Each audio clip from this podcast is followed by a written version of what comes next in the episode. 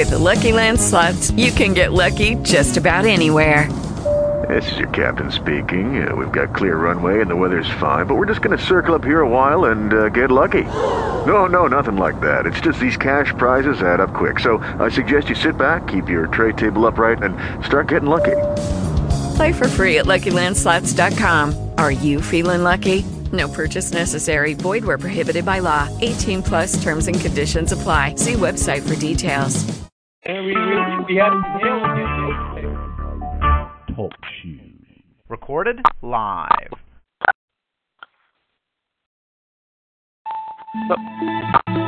AUN, American Underground Network.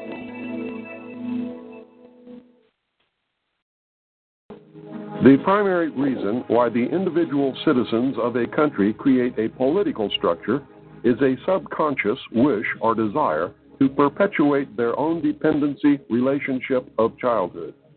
Simply put, they want a human God to eliminate all risk from their life, pat them on the head, kiss their bruises, put a chicken on every dinner table, clothe their bodies, tuck them into bed at night, and tell them that everything will be all right when they wake up in the morning.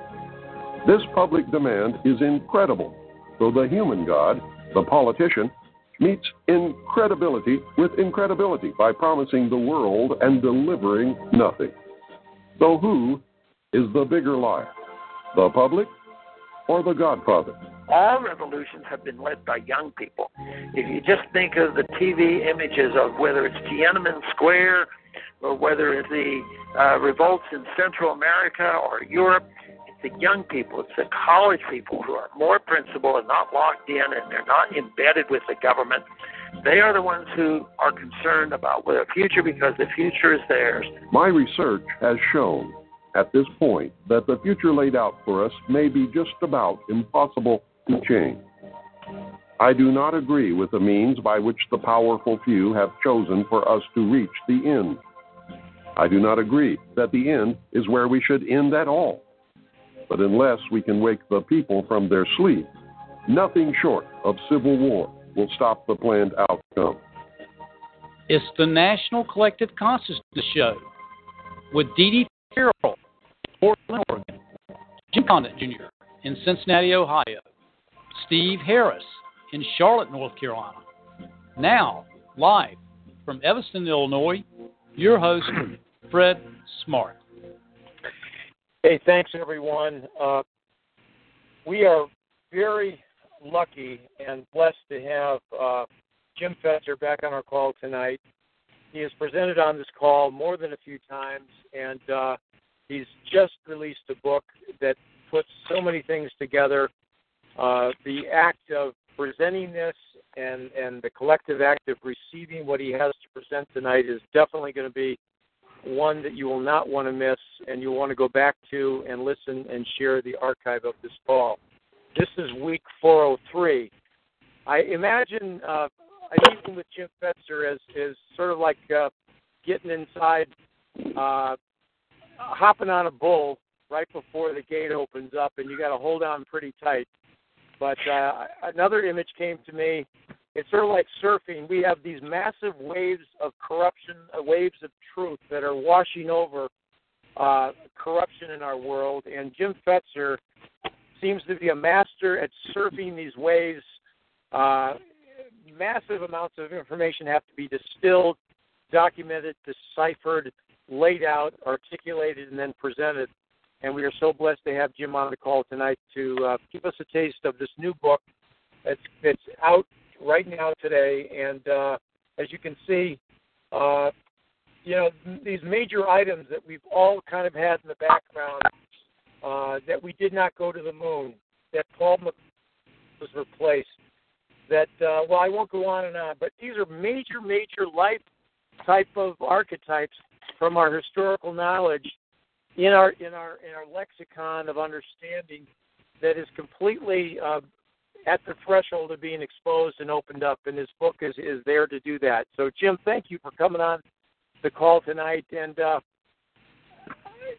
really appreciate uh, everything you do. Now, you've got some people who have been behind the scenes helping you out with this, and I'm sure so many people deserve credit. So, why don't you go ahead and and and begin. Thanks, Jim, for coming. Well, listening listening to that very literary uh, introduction made me think that while I've used the Beatles for my theme music in the past before my show went video, maybe I should have been using the Beach Boys surfing those yeah, exactly. very, very funny. Very, very funny. But like others present here, you know, I've been virtually a lifelong Beatles fan. When I returned from uh, uh, uh, 13 months in the Far East, and then that would have been in uh, 1966. My my uh-huh. stepmother told me how my sister was a you know a Beatle. You know, she was a a, Beatle maniac, and I really hadn't put the pieces together and understood what what this all meant to the United States. But it was actually no, it was 64. I'm talking about coming back in 64, June of 64. And of course, yep. JFK had died in, in November of '63, and I do believe the British invasion, in particular the Beatles, had a whole lot to do with reviving a despondent nation from a state of despair and emotional uh, drought to revive our spirits, which actually I've written was parallel to what happened to me after my mother died when I was 11 and went from living with my mother and stepfather to living with my father and stepmother. And out in the the back room which I can I'd actually designed the plan to convert a screened-in porch to uh, to a, a boys' room with knotty pine and built-in bunk beds, and with a little shelf above my head where I lay in bed and I had a little radio, and I used to listen to Lucky Lager Dance Time, which my stepmother referred to as my beer hour. But it was listening to Sh-Boom and Smoke Gets in Your Eyes and Sincerely and all that that drew me out of my emotional despondency.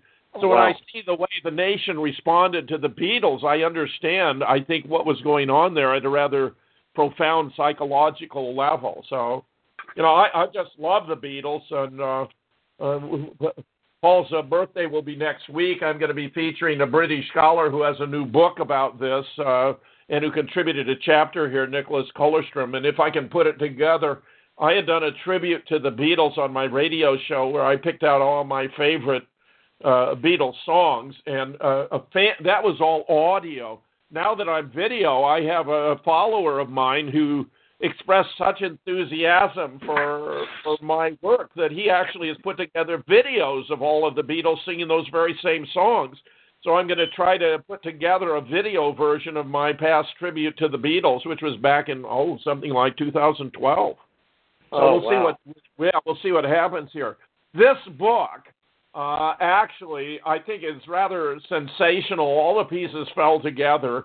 Mike Palecek had the inspa- ins- inspiration uh, with the title and for the series, in which it's the, the second in the series, known as Save the World, Resist the Empire, where the first was the dynamic duo White Rose Blooms in Wisconsin, which he actually focused on me and Kevin Barrett. We had a radio show then called the Dynamic Duo on GCN. Mm-hmm. I offered uh, seven days, uh, I mean five days a week, but I only wanted to do Tuesday, Wednesday, Thursday, so I could have time with my family. So I offered Kevin Monday and Friday.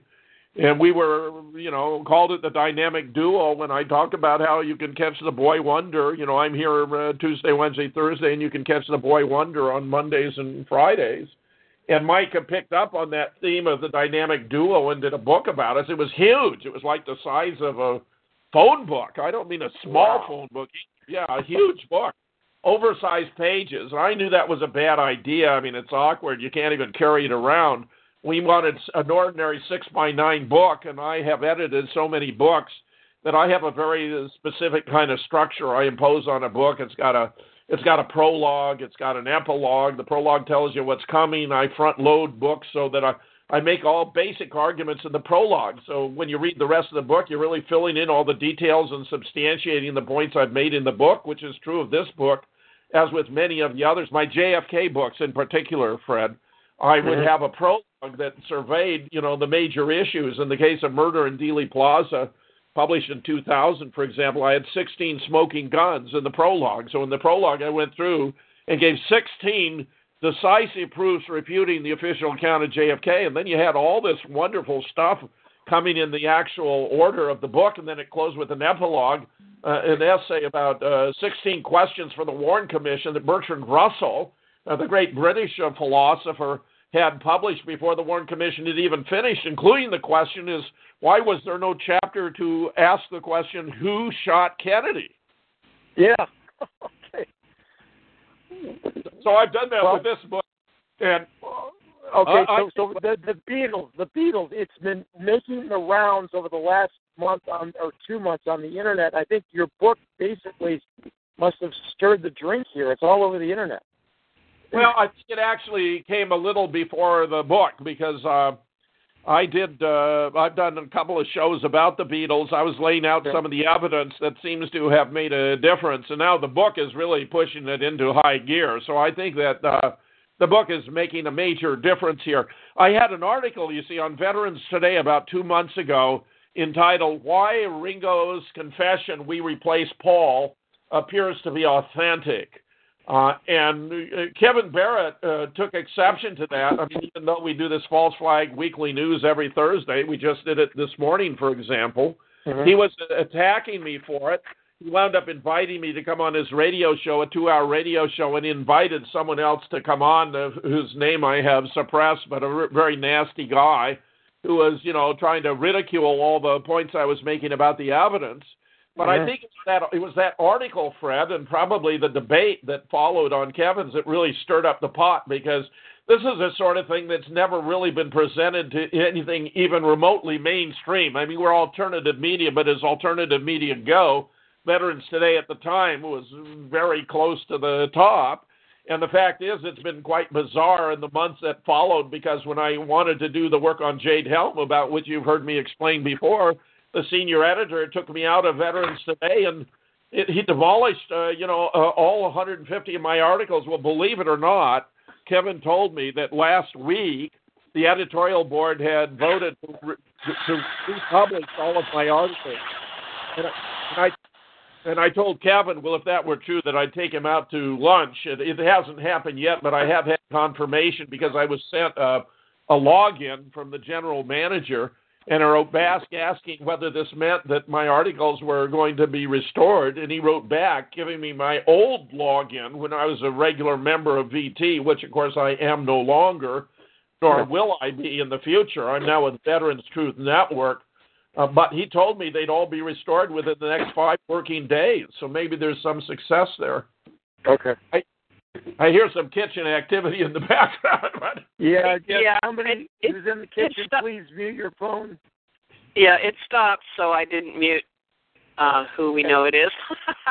okay. Fair enough, fair enough. But let, let me give you kind of an overview, then I'll go wherever you want to go because I'm very flexible about this. I've done at least a half an hour, uh, half a dozen two-hour interviews about the book uh, now in the recent history. They're getting out. I did one with Rents. I did one with Red Ice Radio with Ole Dammegard. I've done with uh, Mark Windows of the UK.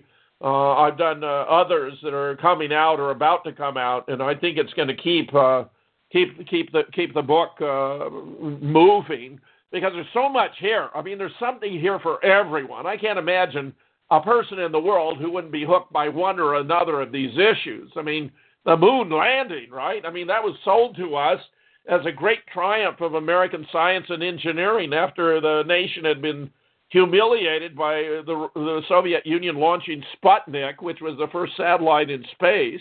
So there appeared to be a space gap. We needed a space race. JFK declared we'd put a man on the moon by the end of the century.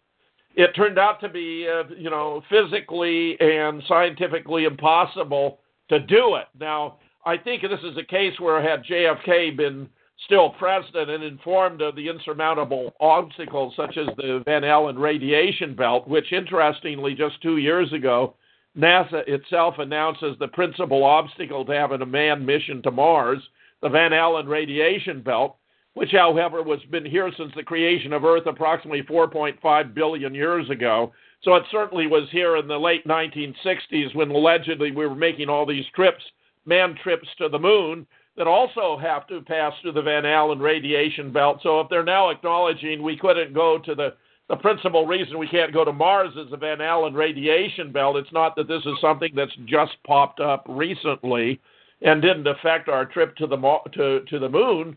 Uh, we we appear to be in the scenario or to have been subjected to the scenario Capricorn One. Some of you may have seen. It's a wonderful film about faking a trip to Mars. Uh, we, don't actually go there, but they're using a grainy feed through a single source to create the impression.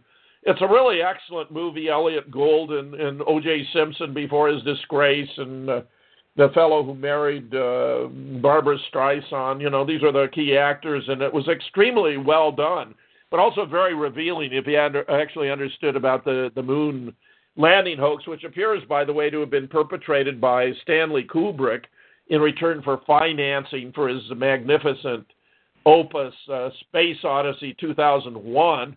Jay Weidner is a contributor here who has a wonderful chapter about uh, the, the, the parallax experiments that reveal that this was done using what's known as front screen projection. One sign of which is that the background is just as well defined and in focus as the foreground, which of course is an optical impossibility with any real uh, actual filming. Uh, in fact, the whole existence of the moon photos is quite bizarre.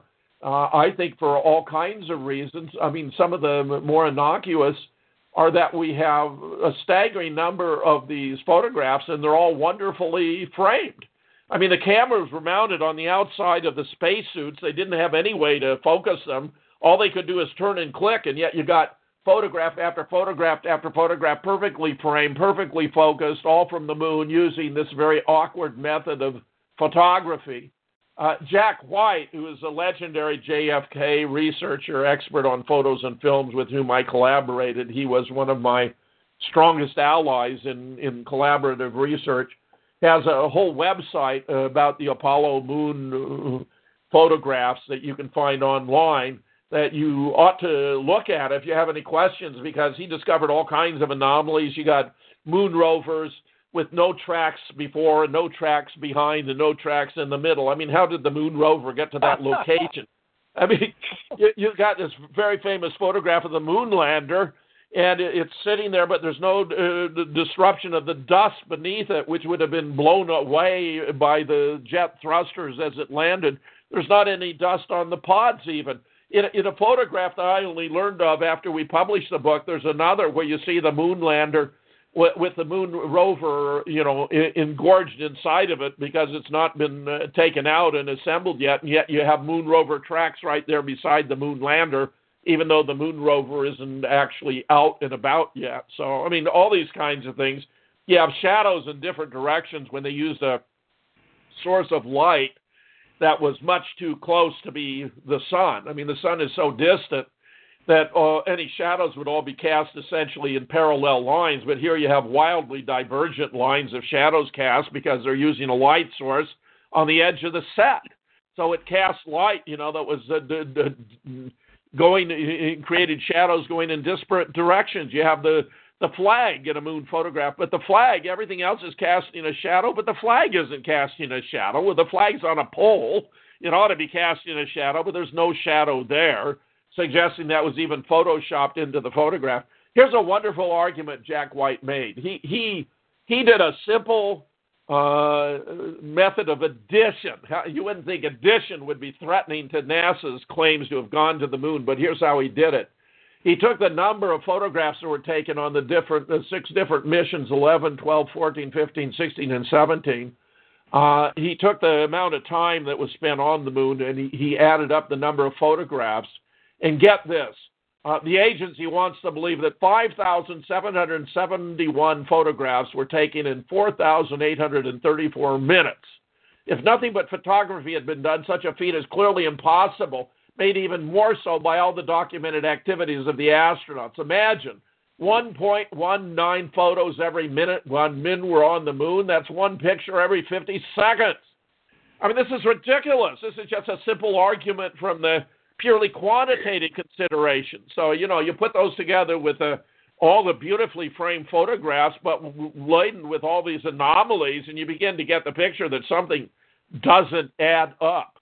Uh, I also actually believe it would have been impossible to take any photographs on the moon because the cosmic rays would have interacted with the photographic plates and made it impossible. But there's just reason after reason after reason, including, of course, that NASA itself has admitted that uh, uh, having a manned mission to Mars would be uh, the biggest obstacle is the Van Allen radiation belt. Here's something else. The, the strongest evidence that we went to the moon, uh, presumably, is the moon rocks.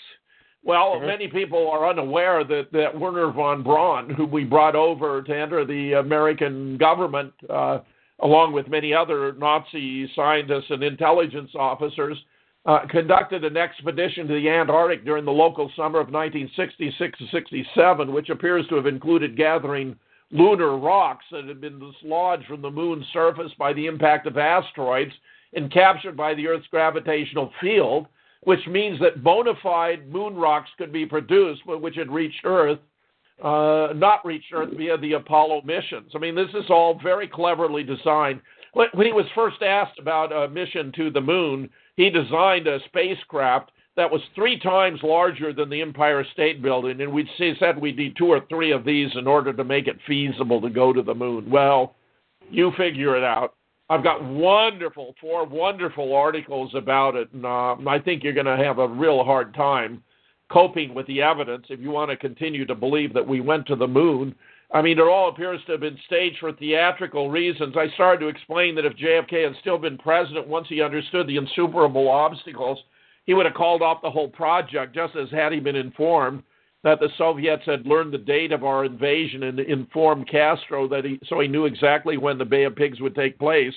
Everyone knew Castro, the Soviets, the American intelligence apparatus all knew about this, everyone except the commander in chief, who undoubtedly would have called it off under those circumstances. Well, uh, Jim, take us to Paul McCartney, where we're. Yeah, I, I, the Paul thing is really fascinating. It's been an underground cultural phenomenon, you know. Uh, for those who are invested in the Beatles, it's usually been discussed under the the acronym PID, Paul is dead, as though it were a secret, but where they would cite many, many clues. You play this record backward, it says Paul is dead. He's referred to as the walrus, a sign of death. I mean, you go on and on and on. There are all these clues, but there's never actually a marshaling of decisive evidence one way or another. Well, I had a an associate whom I invited to speak in the Vancouver when I organized the Vancouver hearings in 2012 uh, Judy Wood refused to take my calls. John Hutchison agreed to speak, and then Judy talked him out of it. So I invited Clare Kuehn, who had been a close follower of Judy's work, to speak in her place. Clare turns out to have a blog about Paul is dead. And that blog includes even a, a doodle attributed to John Lennon that shows someone who's got their skull split open and their brain spilling out, which he has been inclined to believe was a sketch of Paul, uh, you know, after his death. Uh, I'm not convinced that's the case for reasons I will explain. But uh, over the years, uh, I even interviewed Clare on my then audio radio show, The Real Deal, on RevereRadio.net, and she would give, you know, a lot of the reasons why she believed Paul had died and been replaced. But I was always very focused on the forensic evidence. I I was never quite convinced we really were talking about two different people until I discovered that Wired Italia, which is the Italian version of Wired magazine in 2009, had published an article by two Italian forensic scientists who had set off to prove that the Paul McCartney before 1966 and the Paul McCartney after 1966 were the same person and wound up proving precisely the opposite. They took photographs of them singing when their mouths were open. They compared their teeth and their palates. It turns out Paul as opposed to Faul, F A U L, which is the common designation for false Paul or his replacement. Paul had bad teeth and a narrow palate. Faul had good teeth and a broad palate. You compare their skulls. Paul's is very round. He has this very youthful, cherubic look. Uh, the Faul has a more oblong, more mature, not quite sinister, but decidedly non cherubic look. So their skulls are not the same. Uh, their ears are different. Ears are as distinctive as fingerprints. There's a whole lot about it that I published in that article in Veterans Today that disappeared along with 150 others. But I've now restored it. I found that another website had published it in toto, so I was able to republish it on my own website at jamesfetzer.blogspot.com and on veteranstruthnetwork.com. So you can find it those places, this original article that I think actually led to the re, reinvigoration of the PID movement. because I was presenting all the forensic evidence. You know, I put their photographs uh, uh, showing the differences between them right in the article, and that was part of why I believe that Ringo's confession, where he said we replaced Paul. You know, he died in this accident. We didn't know what to do. What about the band? Ringo asked. Where Brian Epstein, who was their manager, suggested that they try out a replacement and see what happened. The key dates for understanding all of this turn out to be September 11th, oddly enough, and because sometimes it's written 9 11 uh, 66 or 11 9 66, British and American are different. There's been a misinterpretation some t- by some to think they were talking about November the 9th when they actually they're talking about September 11th by odd coincidence. Uh, but of course, in 1966, and then the, the following month, October, Brian Epstein declared that the Beatles would no longer tour on the basis of the flimsy excuse that they couldn't hear themselves singing. Well, they didn't know, they didn't need to hear themselves singing. They knew what they sounded like. It's an adulation of the crowd. You know, virtually every rock group lives on their fans, and that, that kind of massive enthusiasm, outpouring of affection, enthusiasm was just something they, they, they thrived upon. So the idea they were going to no longer tour had a completely different explanation. It would have been too obvious to their fans that this person who was now being presented as Paul wasn't really Paul, including the fact that he's also taller. In fact, the, the replacement was right handed, Paul was left, so he had to learn to play left handed.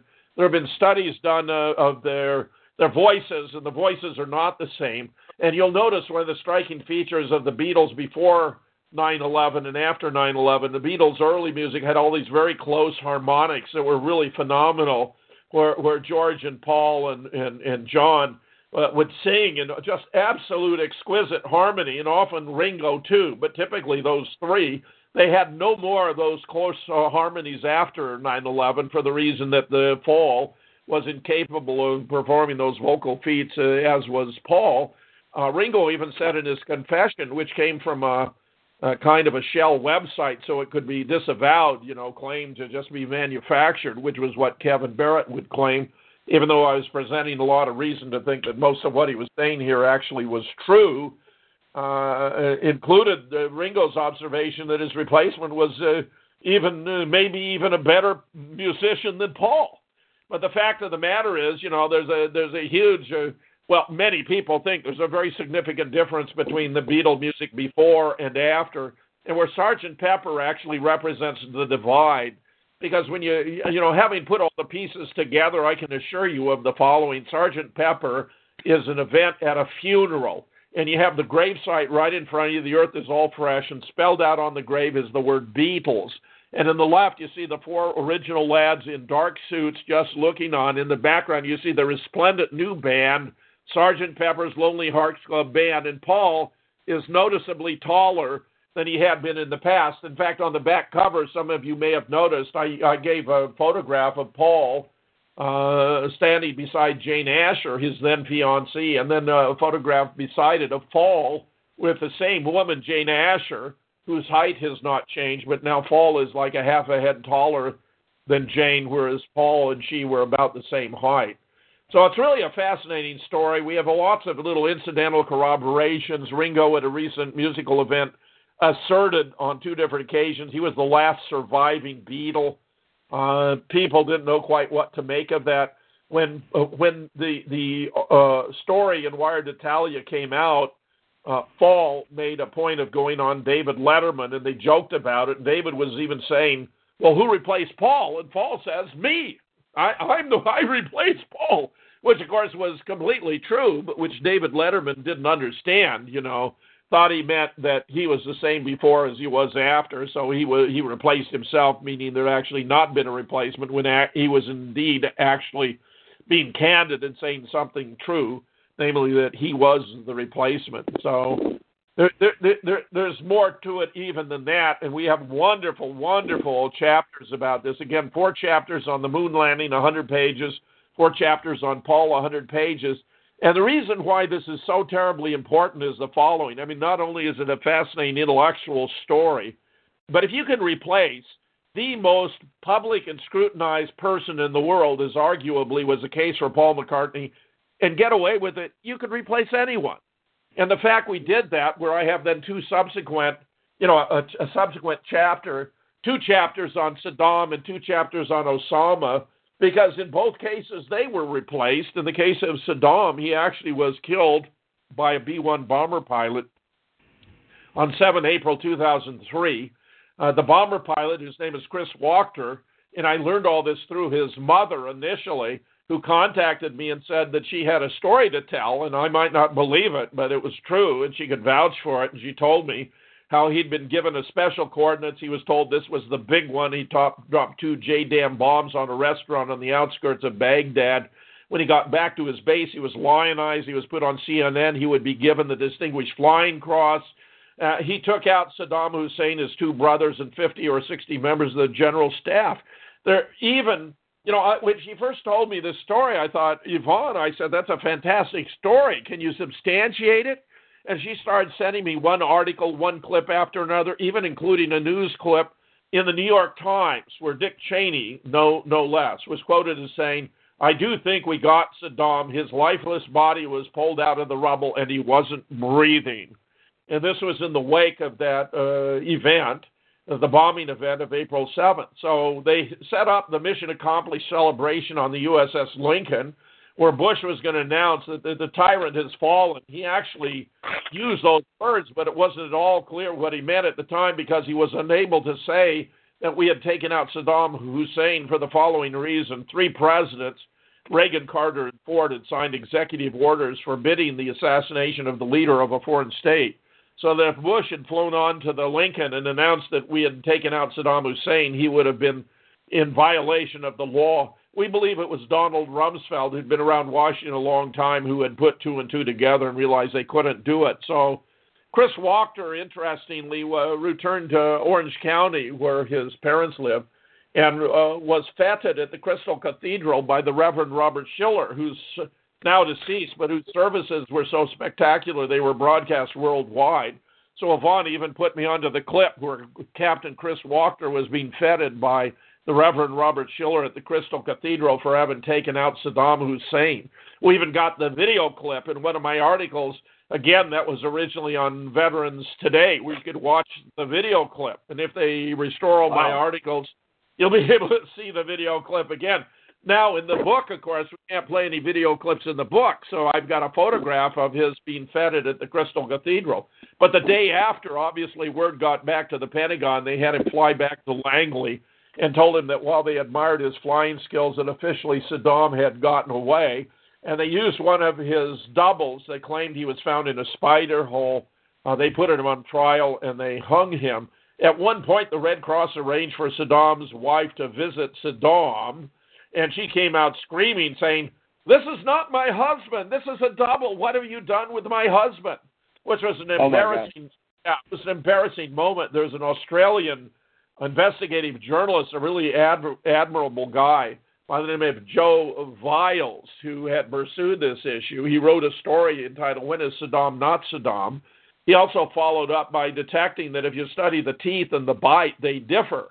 So, just as in the case of Paul versus Faul, there's a distinction between uh, Saddam and his double because Saddam had excellent teeth and an overbite, meaning his upper teeth extended beyond his lower teeth, but his double had terrible teeth and an underbite, meaning his lower teeth extended beyond his upper teeth.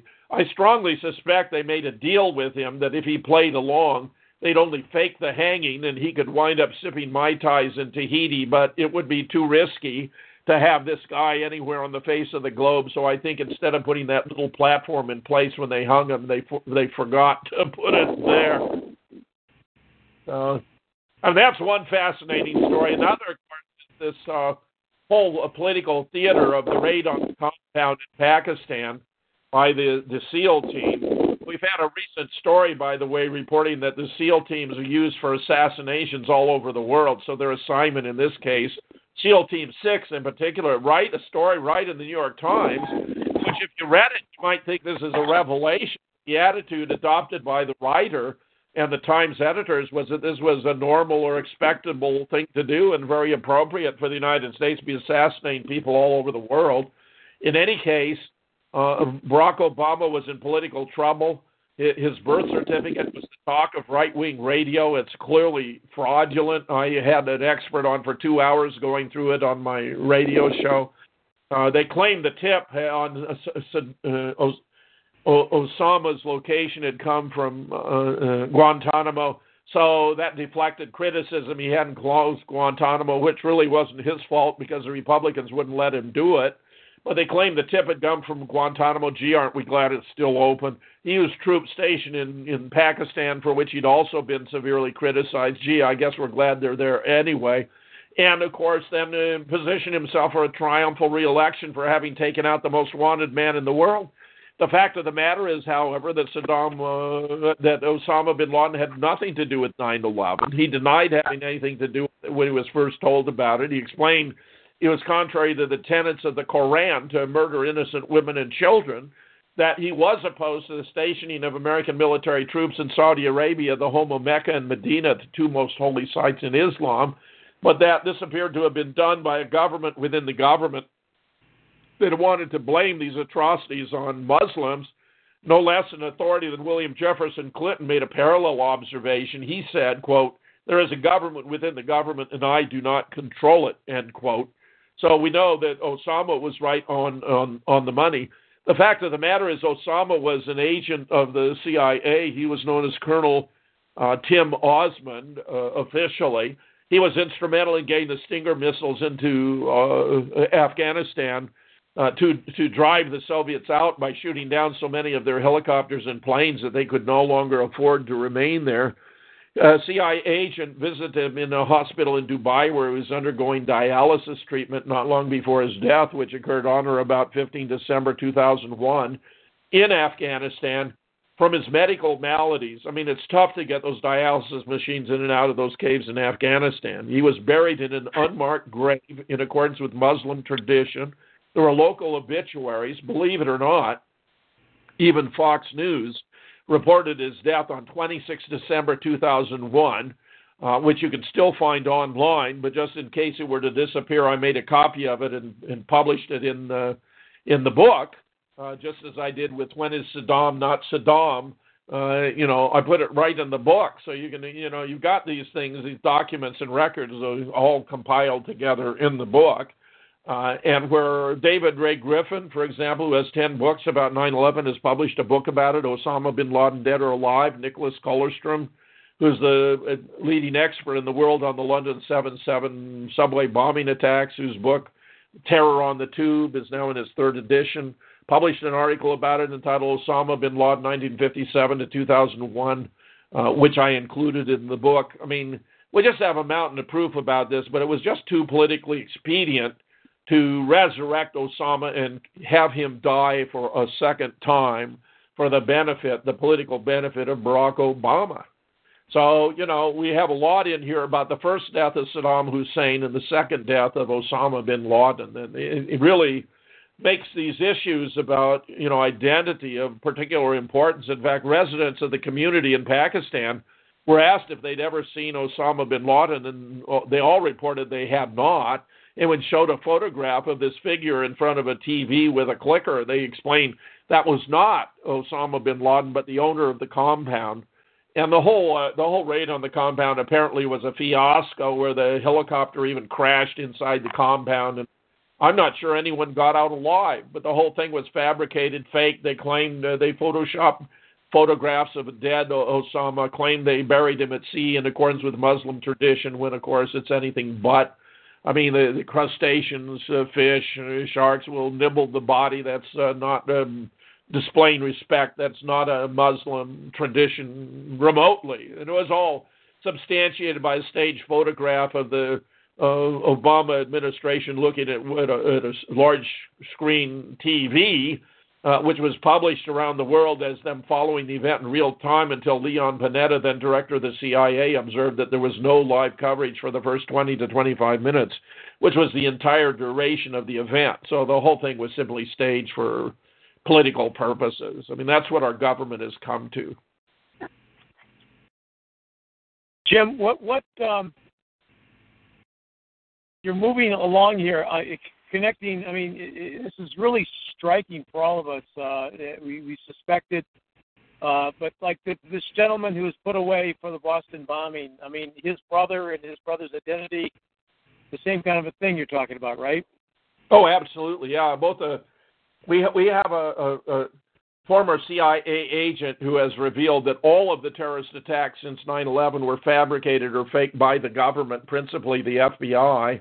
When it comes to the Boston bombing, I have a new article. I mean, my the, the first thing that Gordon Duff did when he when he took me out of VT was to eliminate. Uh, it appears to me as many as 40 of my articles, including my four most recent, which I recognized immediately because they were all about the Boston bombing. Each mm-hmm. of them blew the case completely out of the water. So when I recovered from the shock and began publishing again, I published an interview I did with Maret Tsarnaeva, who is the the uh, aunt of the boys, who is also an attorney, and I have an interview with her, which you can I, I did on the Real Deal, the video. Uh, we yeah. got on video, but I also published it on my website on a Veterans uh, Truth Network. It's entitled uh, "They Didn't Do It." Rep Tsarnaeva blows apart the Boston show trial. And among the, the points I make there, and I summarize key arguments at the end, uh, I learned from Maret that the, even the photography, the videos of the boys at the Boston Marathon bombing were fake. And I said, Can she prove it? And she started sending me photos and other links, including a picture of him lying in bed with his cat where he's got a beard. Uh, this is significant because in the Boston Marathon footage, he's clean shaven. She sent me another video of him and Dzhokhar working out in a gymnasium. He's got a beard. A friend called him after the bombing and was relieved he was nowhere in the vicinity. They had dinner that night. He had a beard. In the, in the, there's a there's a convenience store footage where Dzhokhar's inside and you can see Tamerlan outside. He's got a beard. In the arrest footage when the police took him into custody, if you if it's not fuzzied up and they fuzzied up most of the copies, he's got a beard. Uh, I could have identified him as Tamerlan Saronova, but but it's nice when his aunt and his mother identified him. He was stripped naked and put in a police car. The next thing we know, he winds up dead, and uh, believe it or not, even in the death photograph, he's still got a beard. Uh, here's the second point I make. I mean, his death is allegedly caused by his brother, Dzhokhar, who's supposed to have run over him with the SUV that belonged to him. But how is that possible when he died after the police had taken him into custody? Uh, this is one of those cases, Fred, where the American people fall asleep at the switch.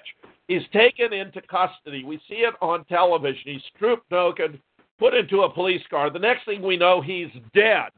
And they say his brother did it. How could his brother have done it once he'd been taken into police custody? He couldn't have done it.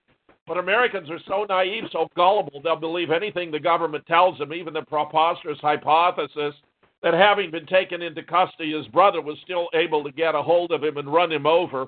In fact, we have a witness who reported seeing the police run over him three times with his own SUV. The third point I make in this article, which each of which is devastating to the official account, and there's much, much more, is that I consulted an attorney who is a former professor of law. He'd been a prosecutor, he'd been a defense attorney, and I asked him to zoom in on the evidence and give me his distilled analysis, and he pointed out that in the FBI report about the Boston bombing, it states that the two backpacks that exploded were black nylon backpacks. In the indictment for Dzhokhar, for which he stood trial, it says the two backpacks that exploded were black nylon backpacks. But even in the footage of them at the marathon, which the government appears to have fabricated, they were not. Neither of them was wearing a black nylon backpack. They're completely different. They don't appear to be carrying anything heavy like an alleged pressure cooker bomb. The whole thing's fraudulent. No one died at, at Boston bombing or at Sandy Hook. I can prove that a dozen different ways and have done so. Uh, so his point was there wasn't even probable cause to arrest him or indict him, much less convict him at a trial. The whole thing was a charade. And I filed a formal complaint with the California Bar against Judy Clarke, the defense attorney, who, although formally pleading him not guilty in her opening statement, said he did it. Wow. Her. Amazing. Amazing. It just keeps going on and on and on. Uh, switch gears here, Jim, and go back to World War II. Uh, the, uh, well, by far, by far, yes, by far the most controversial issue we deal with here, of course, is the the end of World War II, Nicholas Kollerstrom has a new book entitled Breaking the Spell. uh, about all the evidence related to the camps uh, that the, the, Germans were running at the end of the w- World War II. Uh, all the evidence substantiates they were labor camps. These were not centers for extermination. And where it turns out that there is uh, objective scientific grounds to conclude that the official narrative we've been given of six million Jews having been gassed to death uh, using Zyklon B cannot be sustained. Let me explain the evidence which Nick so brilliantly presents in his book. Uh, Zyklon B is a form of cyanide. Bodies that die from cyanide poisoning turn pink, but we have no reports of pink bodies from anywhere. And in addition, uh, the walls of chambers where Zyklon B is used turns blue, but the only chambers that turn blue were those used for delousing to kill body lice because it was causing the spread of, of diseases uh, typhus and so forth through the camp. So the Zyklon B was being used in copious quantity for the maintenance of uh, hygienic conditions and sanitation to keep the prisoners alive, not to kill them. You can't get any work out of a corpse. Uh, what turned out to have happened is the Allied bombing of the German cities, which was a form of collective punishment that, if you read the Geneva Conventions of 1949, is declared to be a war crime because you're punishing people for crimes they did not personally commit. Collective punishment is a war crime. They not only destroyed the German cities, but they interdicted the railroad lines and made it impossible to resupply the camps. There's never been any documentation of Hitler having issued an order to exterminate the Jews. He did want to have this labor force, slave labor, to perform work at facilities being run by the government, so they're located near major military industries like a munitions plant, for example. I also published a, a map of Auschwitz that has many features that are inconsistent with this having been a center for extermination, including a hospital with OBGYN facilities, a, a, a, a symphony hall where the orchestra could play, woodworking shop for making furniture and different kinds of wooden artifacts. They even had a brothel. I put on the back cover a photograph that I found quite stunning myself of the British football team at Auschwitz, along with the caption, What? You didn't know there was a UK soccer team at Auschwitz? And I included photographs there showing, you know, the when these camps were liberated, you have many children, and they all look very healthy, very fit. There wasn't a deliberate policy to exterminate any of these people. The six million has a very interesting story behind it because it turns out there are 236 references to six million Jews in dire straits or in fear of loss of their lives be- before the Nuremberg tribunals as early as 1890. 236. Obviously, this is not historical, this is not empirical. In fact, the best data we have comes from two diverse sources. One is the International Committee of the Red Cross, which was visiting the camps and keeping very meticulous records, which they updated in 1993 with the final numbers that 296,087 had died from all causes at these camps. Would you believe more Catholics died at Auschwitz than Jews? And that the, the, the death books kept by the British intelligence, which had broken the German code, also had corresponding numbers where, Dick, uh, where, where Nick reports the results of integrating the, the German death books with the uh, International Red Cross evidence, which shows that uh, you know we're talking about a tiny fraction of the alleged number of six million, which appears to be derived from a theological source. There's a disputed passage in Leviticus which is interpreted to mean that the chosen people cannot return to the promised land until they're minus six million who have been consumed in the flames. But even that figure six million requires interpolation because that's not a figure that was part of the original language in which this passage was written. So, you know, the whole thing is an elaborate story that's intended to be served to play on a Western set of, sense of guilt to support Zionism and to give all kinds of benefits to Israel because uh, the Western powers let six million Jews be gassed to death at at at uh, in these uh, concentration camps. The only problem being none of it is true. And the best research we have is based on laws of science, laws of biochemistry, laws of material science. I'm an expert on laws of nature. Laws of nature cannot be violated and cannot be changed. The fact that we have scientific proof that this did not happen ought to be the, the final chapter in the Holocaust story. Got a big hole in it. Uh, Jim, we're, we're, uh, we're right now. This this year seems to be, uh, you know, we're we're heading, uh, you know, this whole Jade Helm specter of uh, darkness, uh, very uh, incredible weather patterns all across the country. Uh, there are people out there who who make comments and documented posts and things like you know this this could be you know with the four or five blood moons uh, the, the the whole quickening is taking place.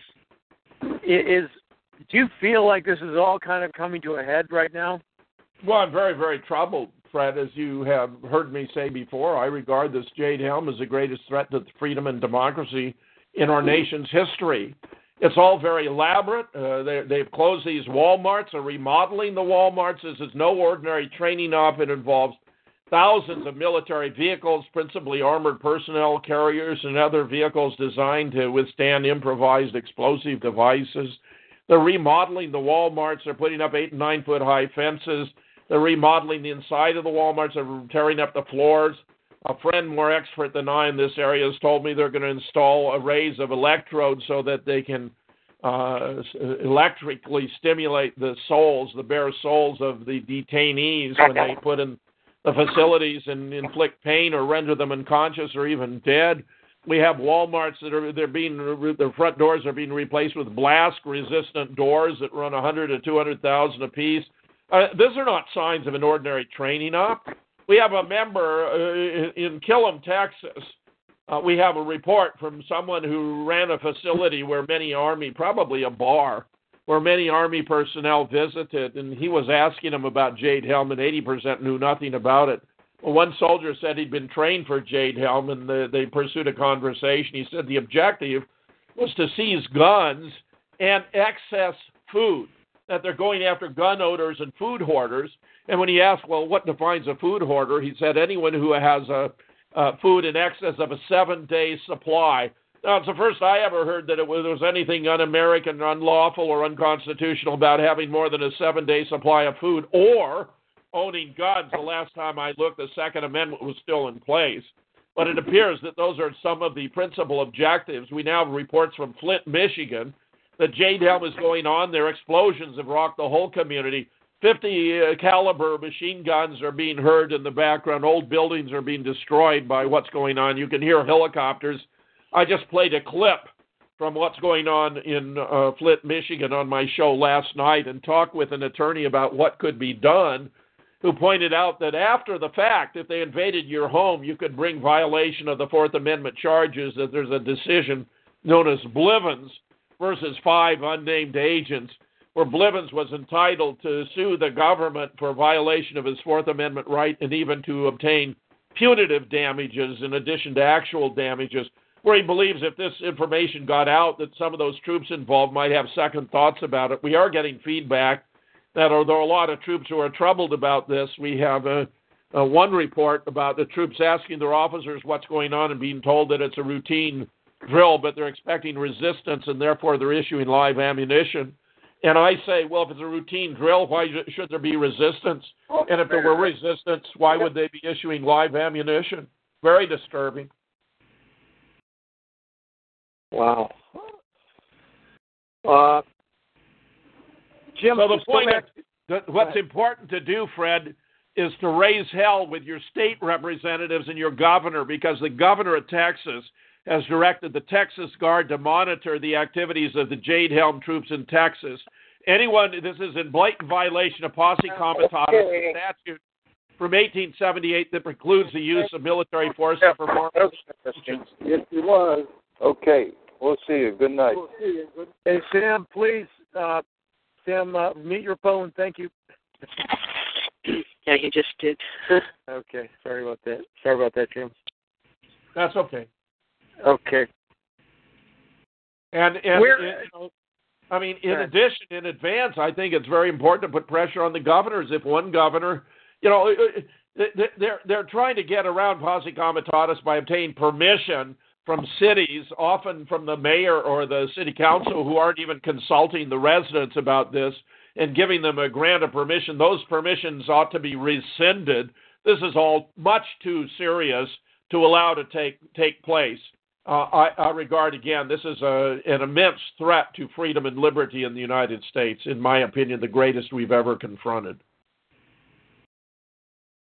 And Jim, is this Jade Helm a a, a one-time shot, or are there things? I mean, it sounds like these WalMarts are not just weekend uh, switches. I mean, these are going to be ongoing facilities, kind of. Oh yeah, yeah, yeah. No, they fire. They've told their employees who they they they fired, you know, without notice, uh, that uh, find other source of employment. They're going to be closed for at least nine months. And I say, and you know, this event was originally scheduled from 15 July to 15 September. Now it's been moved up to begin 15 June, just a few days hence. And I say, any operation that extends over a period of two or three months isn't a training op, it's an occupation. This is very, very serious. They moved up the date? Yep. I think that too many people were becoming aware of it, so they they moved it up. But they're actually conducting these ops already. We had uh, film footage from Fort Lauderdale a couple of weeks ago of Jade Helm troops who were taking into custody a group of detainees, and when they saw a woman filming them, they took the camera from her and, and destroyed it. That's a destruction of private property. That's a crime all by itself. And when they noticed other civilians were filming them destroying her cell phone for filming them doing this op, uh, they decided they'd been had and they disbanded and let the detainees go. But I think what's going on here, I mean, you have to understand there is no domestic terrorist threat. We had a former CIA official uh, who has explained all the terrorist acts that have been claimed to have taken place since 9 11 have been by the government. They've been fake attacks. I've been saying enough about Sandy Hook and the Boston bombing. You get the idea there. But the fact is, the NSA surveillance, the massive surveillance, where Rand Paul stood tall in defeating the Patriot Act, but where it came back in a new form as the American Freedom Act, where all these names are ridiculous because these are anything but standing up for freedom. They're standing up for our enslavement and loss of our rights under the Constitution. The the NSA claims it's all pursuing domestic terrorists, but the fact of the matter is, the Senate Committee on Homeland Security released a report as long ago as October 3rd, 2012, based upon its review of 680 fusion center studies where fusion centers merge federal, state, and local anti terrorist activities gathered between 2009 and 2010. And in those 680 fusion center reports, they found not a single instance of domestic terrorist activity, nor any case in which a fusion center had thwarted a planned domestic terrorist act, which means, and since that's such a large and varied sample, that it's perfectly reasonable to make the statistical inference that domestic terrorism is not, if not completely non existent, virtually non existent. And therefore, the question arises who are they targeting? Who are they surveying? I think the answer becomes fairly obvious. They are surveying veterans. In the eyes of Homeland Security, veterans are potential terrorists. Why? Because they know enough about military uh, weapons and military tactics to constitute a formidable force in opposition if the government is to impose a military police state.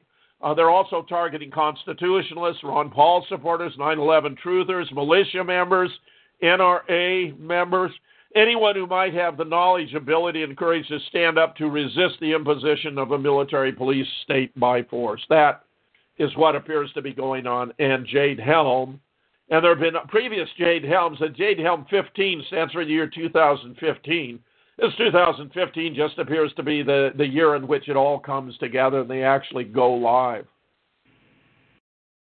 And Jim, uh, I guess there's a file in the FBI that categorizes all bikers, motorcycle uh, owners as as terrorists, right?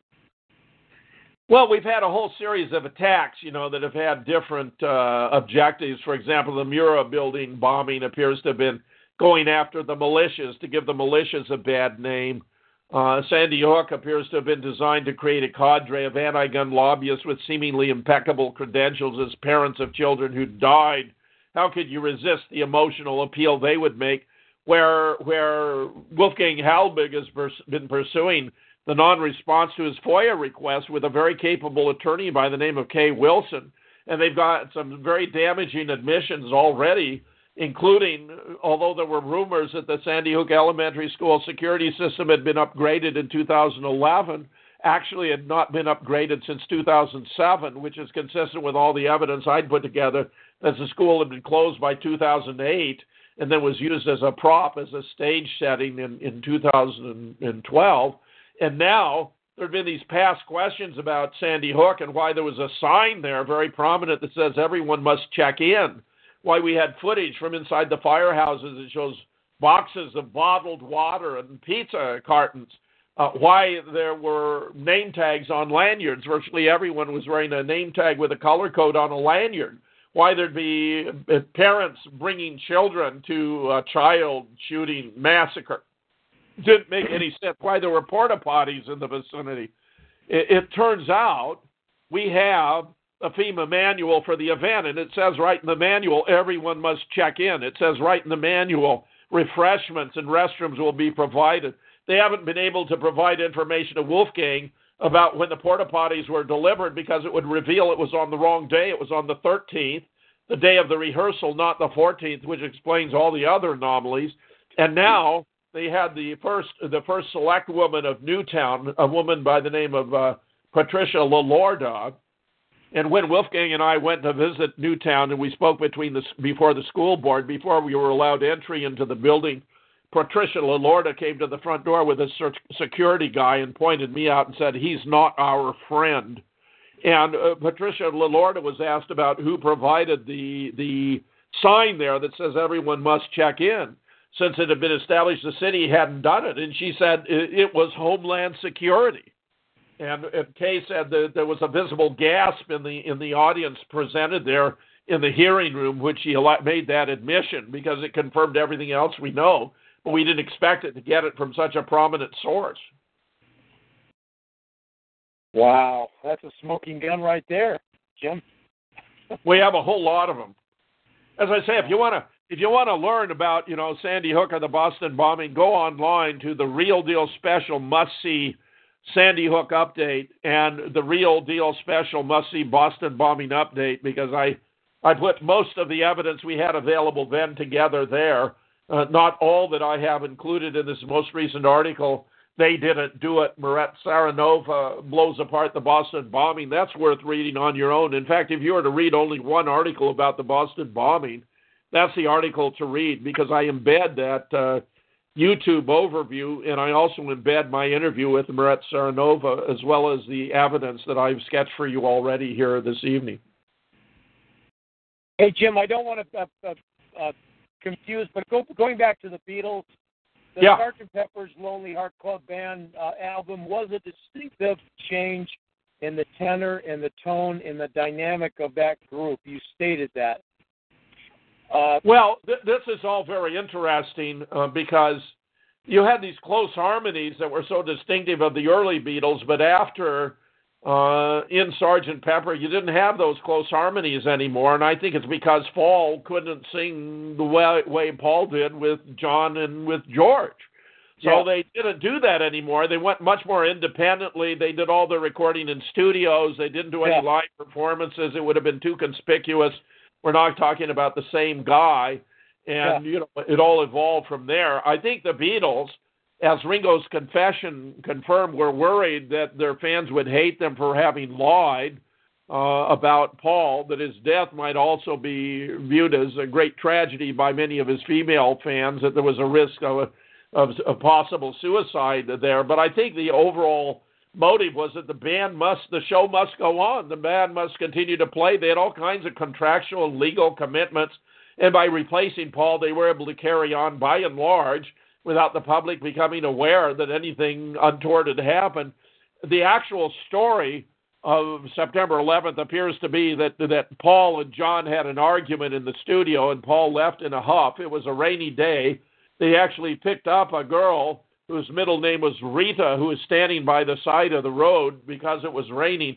She was so excited that she was in the car with Paul McCartney that it distracted him going through an intersection. That the car was hit from the side and ran into a, a, a, a telephone pole or a lamp pole. That she got out, but Paul was trapped inside the vehicle, which burst into fire and he was calling out, "Get me out! Get me out!" But he, they were unable to get him out, and he burned to death in the car. Oh my God! And what year was that again? Jim? 1966. 9/11, 1966. Okay, so this is one month after the Jesus, uh, we're more famous than Jesus uh, quote right here in Chicago. At the, Well, I guess that's if that's when the when when John made that remark, yeah, and he wasn't really he wasn't really being disrespectful, although you had that No. huge surge in burning Beatle albums and all this yeah, other nonsense that accompanied it. I mean, he was just making an observation about the enormity of their popularity, which was certainly true. I mean, historically, it wouldn't be equivalent because Christianity has prevailed for thousands of years. But Yeah. in terms of then contemporaneous popularity of the band, I mean, he was making a remark he did not think would be controversial as it was interpreted. but they had toured America during that time, the month of August, but they were back in England when Paul uh, ran into had that accident. Is that what you're Yes. saying? Yeah. Okay. Wow. Wow. So the three key dates are September 11th when Paul died, uh, October when Brian Epstein, their manager, announced they would no longer be touring, and then I believe it was 5 July of 1967 when Sergeant Pepper was released, and it's clearly a funeral. And they're introducing the one and only Billy Shears, who is Paul's replacement, and he's even noticeably taller. Uh, apparently, he looked a great deal like Paul, but they sent him to Africa to have uh, some cosmetic surgery, and he came back looking really a great deal like Paul. Well, if you look right on the cover of the book, I have photograph of them right on the front cover, side by side. That's Paul on the left. He's got a rounder face, more angelic, and that's Paul on the right with a more oblong face. It's clearly a different structure skull, and he has a different look, more mature look. I mean, he's still a very good-looking guy, needless to say, and it proved to be a, quite a talented musician. After all, Wings, for example, was all Paul, and Paul had nothing to do with that. Apparently, John and Paul had uh, written many songs uh, before uh, Paul's death, and they continued to produce them. And one of the reasons why you had so many songs on the White Album was that because they were under contract uh, to produce so many songs, and by writing as many and publishing as many songs as they did, they were able to free themselves from the old contract. Wow. Wow.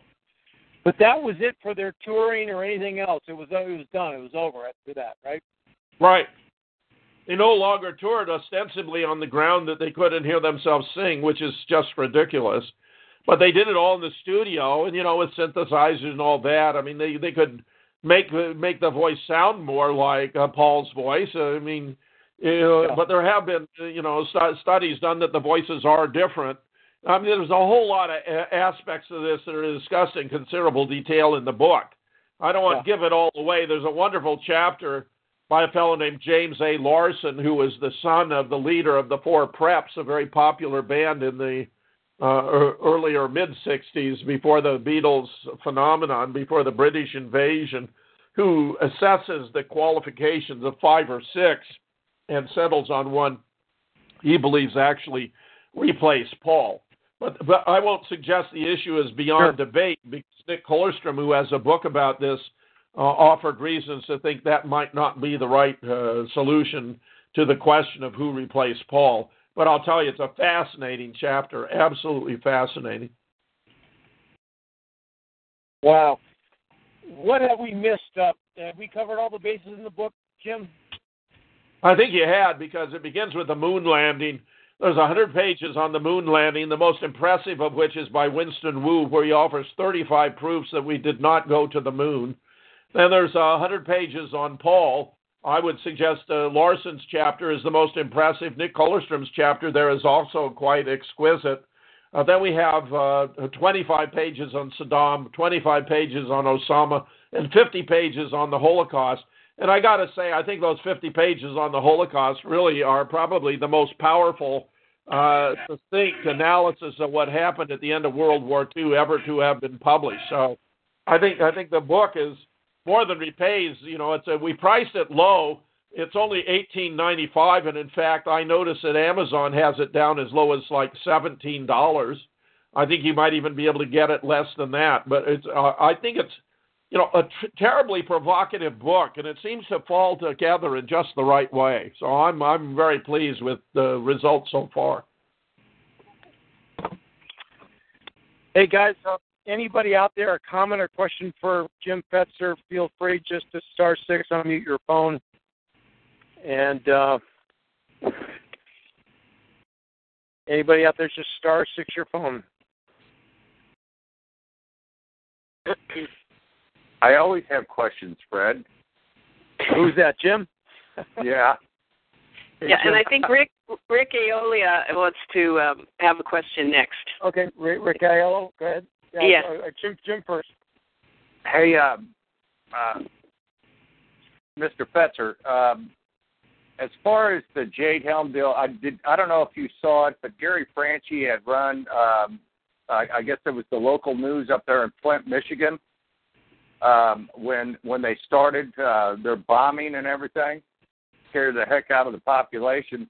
And they did an interview with, uh, I guess, the representative of the military, and he just left it off like, uh, yeah, we don't, we don't, we don't have any. The army doesn't have any responsibility to notify the public that we're going to do this.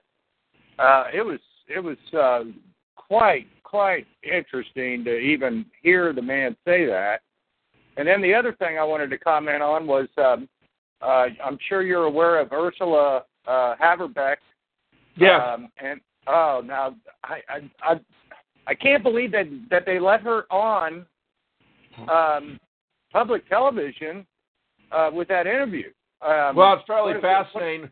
Ursula is an 86 year old historian who got on German television and raised questions about the Holocaust, asking, where did these six million die? Because if you go to put together all the sources allegedly, it just doesn't add up. I, I explained how one of the sources is the International Committee of the Red Cross that comes up with a total number revised in 1993 of 296,000 plus, and that the German uh, I mean, British intelligence had cracked the German code, and that they they put together what are referred to as the death books, to which Nick Kollerstrom had access, and they confirm similar numbers. So we have multiple sources to confirm the actual number was less than 300,000, and we're talking about gypsies, Jews, and the mentally and physically infirm.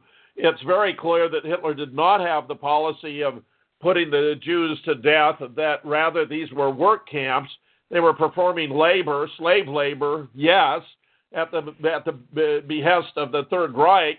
Uh, for example, in the manufacture of munitions and the like.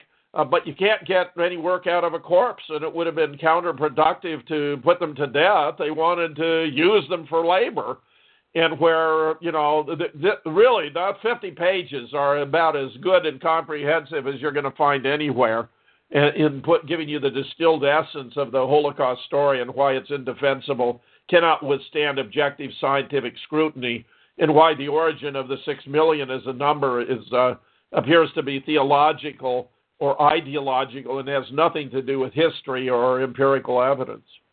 That she got on was very significant. Raised the question. She was assaulted by a tactical SWAT team and you know she faces uh, imprisonment uh, and fines for simply raising a question. In my opinion, that's simply absurd.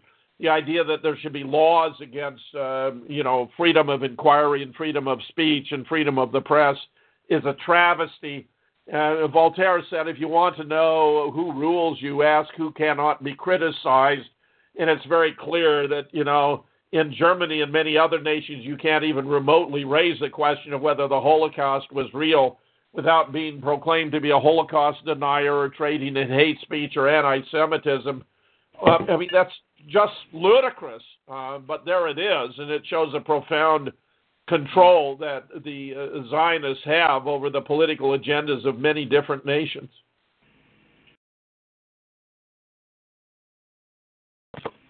Uh, thanks, Jim. Who else was out there, Dee Dee? Sounded like um, was that uh, Rick Aiello? Uh, it sounded like he was. Well, it looked like Rick Rick Chris could ask a question. Are you there, Rick? Yeah, I'm here. I didn't have any question though. I didn't. I didn't touch my phone, so I don't know. Oh, okay. You were one of the unmuted ones, so I, I thought you. And then the microphone went down to your spot, so I thought you oh, had spoken. weird. No, sorry. Uh, okay. This, I have a question, Sam. Go ahead, Jim. Uh, uh, two questions. Number one, Jim, what's your take on what's going on in Ukraine? Well, the United States invested $5 billion to stir up unrest in the Ukraine. Uh, Zbig Brzezinski published a book called The Grand Chessboard here, oh, a decade or so ago, in which he said that Russia without the Ukraine was, uh, you know, was helpless because the Ukraine has been the kind of supply for agricultural products and so forth, a breadbasket, as it were, for Russia, which is historically true. Brzezinski hates Russia. He's a really uh, dedicated to the destruction of Russia, and it's very unfortunate, therefore, that he should have a, a powerful influence on the American government. But he's not alone, because you have all these neocon uh, war hawks like Victoria Nuland, who, given the recent accident to John Kerry, which is peculiar all by itself, because no one can seem to say where John Kerry has been for the last week, leading to some speculation that he might have been assassinated just because he is too even-handed in dealing with. Uh, Iran and Ukraine and so forth, and they want uh, zealots like Victoria Nuland, who now appears to be running the shop. And uh, you know, we're we're sending 450.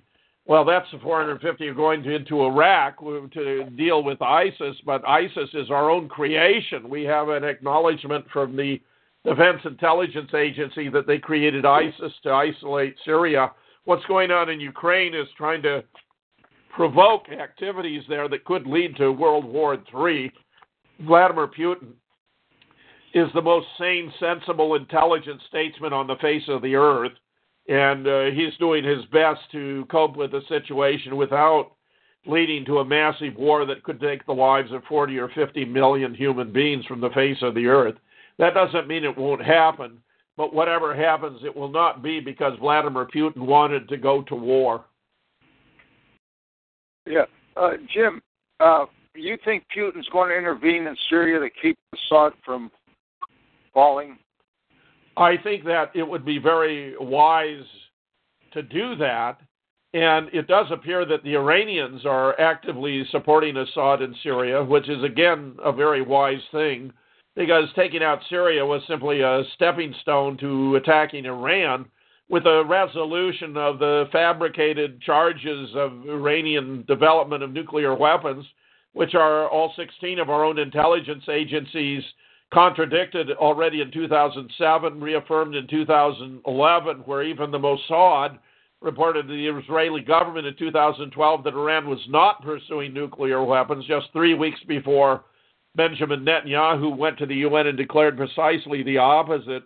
I think things will settle down, and it looks as though Israeli attention is now shifting from Iran to the uh, uh, boycott, uh, you know, uh, d- d- dis withdraw from uh, financial engage, engage sanctions on Israel as an apartheid uh, state, very much assuming the status that South America, South Africa did in the past. I think this is a very powerful, broad-based movement uh, Bibi has declared it's a, a, a, strategic threat to Israel, which I interpret as meaning that he's authorizing the Mossad to take out leaders of this movement. But it's very diffuse. I think that's going to be very difficult to bring to pass. So there's so many engaged in this uh, that I, I think it's going to make a real difference. Israel is becoming increasingly isolated. Henry Kissinger also observed uh, about a decade ago that Israel was not going to be around very much longer. And uh, Kissinger, alas, has been a pretty good prognosticator about future events. We know, of course, from DNA studies from Johns Hopkins that the uh, chosen people don't have a genetic entitlement to the promised land, that most of the occupants of Israel are Khazars from the Khazarian region of, of Ukraine, which may also be a reason why there's been speculation of, of Israel founding a new Israel in the Crimea, which might be a reason for wanting Russia to go to war with the United States so that Israel could uh, pick up the spoils, in this case, uh, Crimea. Mm-hmm. Yeah, I, I, I've heard that too. The Khazars want to go, uh, take over Ukraine. Yes. To set up their country for the Khazars. Yeah, that'd be the Ashkenazis. Uh, uh, ISIS. Uh, you, you said ISIS was created by uh, the United States. Yeah. And I, I and I say that because we need an enemy over there. You know, they well, no, people- no, no, no, no. Here, well, here's the deal. Uh, they, they, they thought Obama thought that the gas attacks that were blamed on the Assad government would be sufficient to justify to the American people his lobbing cruise missiles into Syria. But the American people didn't want another war in the Middle East and overwhelmingly opposed it by a ratio of like 90 to 1. I mean, I've never been more proud of the American people. It turned out the gas attacks were from the rebels that Prince Bandar of Saudi Arabia appears to have provided them with the weapons, where the Russians mm-hmm. provided a 50 page dossier to the United Nations establishing that the Assad government had nothing to do with it. Having been unable to proceed to attack Syria, that way they had to find another avenue, and creating ISIS to Mhm. isolate Syria is the means they chose to do it. Uh, we've run alleged bombing attacks on ISIS, but in fact they were taking out the infrastructure of Syria, bombing grain silos and bridges and so forth. I mean, to weaken, uh, you know, the Syrian government, not to take out uh, ISIS. In fact, the strongest response to ISIS has actually, ironically, come from the Iraqi government, which about a month ago shot down two UK cargo planes that were delivering supplies to ISIS, and then a week later, two American helicopters. Uh, ISIS is being advised by two retired American generals. It's being Mhm. financed by the United States, Saudi Arabia, and Israel. John McCain even traveled to Syria and was photographed with the leader of ISIS, who appears to be an Israeli Mossad agent. All this is elaborate political theater. ISIS in Washington, D.C. is known as John McCain's army. It's all completely despicable and shows the state to which the United States has sunk at this point in the history of our once great nation. Well, they're they're they're doing Israelis' foreign policy. I think Isra- Israel's Yeah. calling the shots. Yeah, yeah, yeah. Did I not mention Cynthia McKinney has reported how every new congressman, uh, when he comes to Washington, is asked to sign a pledge to put the interests of Israel even ahead of those of the United States?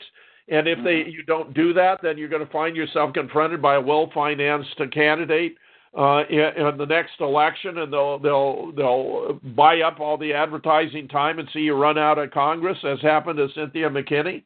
I mean, the, the, you know, the Zionist influence over our government is simply overwhelming. When you could have 47 senators essentially violate the Constitution by writing to the president of of Iran and tell him that any negotiation between the, the government of the United States and the P5 plus one with Iran over their nuclear weapons program uh, doesn't mean that it will be, you know, supported in the future and maybe revised and jettisoned. I mean, this is just disgraceful. There's a there's Right. a Logan Act violation here that you know we're not allowed to interfere with the conduct of foreign policy except through appropriate channels. These 47 senators were going outside of appropriate channels. It was despicable. And yeah, uh, but they, I think they were forced to do that by Israel. I think they Israel wrote it and they signed it. Well, I mean that's entirely possible, but you know, to, to whom should your allegiance be given? To Israel or to the United States? I mean, we have to have we have to have principled politicians. We don't have principled politicians. Too many are dominated by Zionists who are pulling the strings. So Right. No, no. Uh, what's your take? on- Okay, excuse me. Go ahead. oh, you go ahead. Okay, uh, you know the Bilderbergers are meeting in Austria this now. What, You know, do I want to comment on that? But yeah. Oh well, this does appear to be a meeting of you know rulers of the world uh, who really are making a difference in in exploiting uh, the the lives and property of others for their own benefit. I mean, it's outrageous. Uh, Alex Jones has actually shed a lot of light on the Bilderbergers. It seems to me that's one of the areas where he's been strong. He hasn't been wanting to talk about Israel's involvement in 9 11 or the Israeli domination of American politics or how, you know, the, the Zionists are uh, promoting their own agenda by using the United States to conduct all these wars on the be- for the benefit of Israel. but he doesn't go there. But otherwise, he does a lot of good work, and he has people who work with him, like this uh, John Paul Watson, who's done a number of very good studies about Jade Helm. So I don't write Alex off. I don't agree with him a 100%. I think he should go further. I wish he were made of sterner stuff, but I think he makes a positive contribution on the whole. Yeah, he won't touch Israel. That's right. That's my take, Yeah. too. Well, I understand he's married to a Jewess. I understand that, too. Yeah. Hey, anybody else? Uh, Sam, thank you for your questions. Uh, and uh, anybody else? Comment or question for Jim Fetzer? I Well, do Jim, I credit if there's not anybody else in line. I was just going to tell him that I bought your book just now. Uh, Oh, terrific. yeah, it was sixteen dollars and four cents. How is that? From Amazon, right? yeah, that was pretty good. That's I, a- I had a to, pretty, that's a pretty good deal. I had to buy it because I really want my brother to read it. And um, Wonderful. We're gonna yeah, we're so- gonna yeah, I think we're gonna be going into a Kindle edition.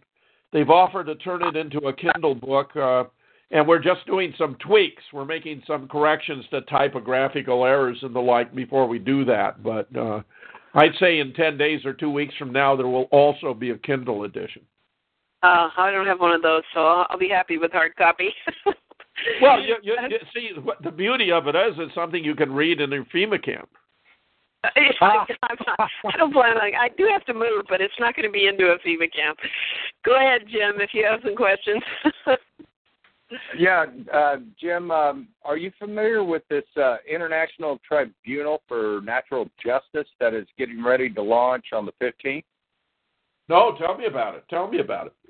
Well, um, uh, it's just people around the world have come together, and, and, surprisingly, there's even attorneys um, and, and judges that are getting involved in this, and it's going to be a it's going to be a tribunal where if you're uh, if if you're harmed, uh, I mean, they're basically coming down and saying these commercial courts, these corporate courts, it, it's all over the world, and basically they're saying these are men and women that are doing harm to you. They can't hide behind the corporate veil, and so if if you've been harmed, that you can go into this international tribunal uh, to get relief.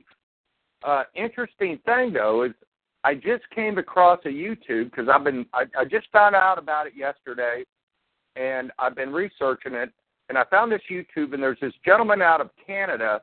His name is Kevin uh, uh, Delele. It's Could be. Yeah, go ahead. Yeah. Anyway, any, anyway, uh, actually, uh, there's a couple people right out of my hometown here that that were interviewing him, and he's saying that he has un, he has done research and he has uncovered that that there is a uh, the majority of the of the United Nations countries have had for at least seven years, 19 since 1945, have have had a mission to reduce the population because they think that that's the problem, and that they're doing it uh, by genocide. And he he kind of even agrees with it, even though he's against it. Uh, he kind of agrees that we have a population problem, and and the people right here in my hometown said, "Well, we disagree with you on that." But then uh, they brought up about did he think that there was Illuminati or Zionists or anybody like that that were really in control? And he says, "Oh no, that's just part of the game. Um, these people are anybody that that is in the know of these genocide operations um, are are being labeled as Illuminati, and I don't, I don't, I don't, ta- I don't believe that. I don't believe that because, you know, with with uh, uh, the the falsehood of what actually happened in World War One and World War Two, and who was involved and who actually did the atrocities. Um, I, I I can't accept um, that part of what he says, but I, it was very interesting for him to say that he has got the research that says that this is almost a worldwide effort of of population reduction. Um, he doesn't agree with it being done by genocide, but he agrees that we've got a population problem. I don't know if you know anything about that or not, but um, might be something you might want to look into. Well, I think the Agenda 21 is supposed to be a program for population reduction, and there are those who believe that Jade Helm may even be a part of it. I'm not uh, as convinced as I am troubled by the chemtrail phenomenon, the giving uh, immunity to, this is ironic, giving immunity to pharmaceuticals for the effects of their inoculations, which may even kill you and you be unable to take any legal action against them because the government has granted them uh, blanket immunity. I mean, this is absurd. Uh, vaccines can cause all kinds of problems. We know the issues of autism appear to be related to mercury in vaccines, and there's no end of uh, bad that can come from it. When they start talking about a mandatory inoculation program, I wrote, as I know many others wrote, and said, yes, you can inoculate my cold, dead arm, but not before, because I'm not going to put up with mandatory inoculations. It's a terrible, terrible idea. And they're trying to deprive, you know, the public of having the right to a a religious exemption from inoculations. I'm, I'm sorry to say this appears to be one more way that we are being brought under governmental control that is harmful to human beings and other living things.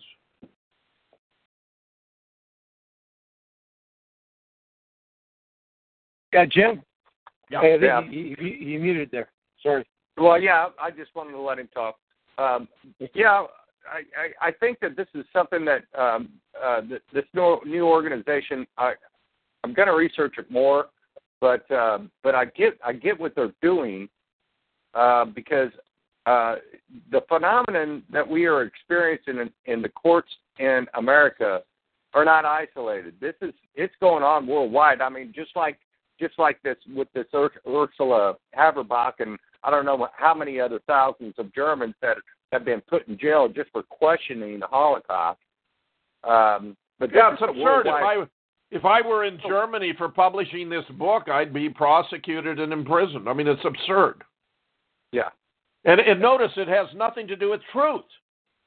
There's a complete Yeah, exactly. abdication of any question of truth. Truth should be an absolute defense against any claim of this kind. It's ridiculous. Truth doesn't even enter into it. She is violating a law that had no rationale, no suitable rationale other than the political constraint to make conformity about a, a, a, a fantastic story that, in fact, has been disproven on objective scientific grounds. Yeah, and, and you know one of the things that Ursula says during the interview, and I love it. She says the truth needs no defense, and I Right. love that. Right. She's a that. wonderful person. Yeah, she's a heroine in my pantheon. I'm very impressed. Oh, I am too. Um, and thanks for coming on, Jim. Oh, yeah, my great pleasure. I think this is a terrific institution you have here, these conference calls, and I think it's wonderful. I'm very pleased to be a part of it. Anybody else a comment or question for Jim Fetzer? And uh, Jim, could you uh, before you wrap it up here, uh, and I don't need to open up Pandora's box and, and dig out all the debris, but the Gordon Duff Veterans Today separation, uh, you may or may not want to comment on, but uh, it, it seems that you were definitely uh, producing a, a, a huge amount of body of, of, of research and material posting. It was a it was a sort of a masthead flagship type of thing, and we were all.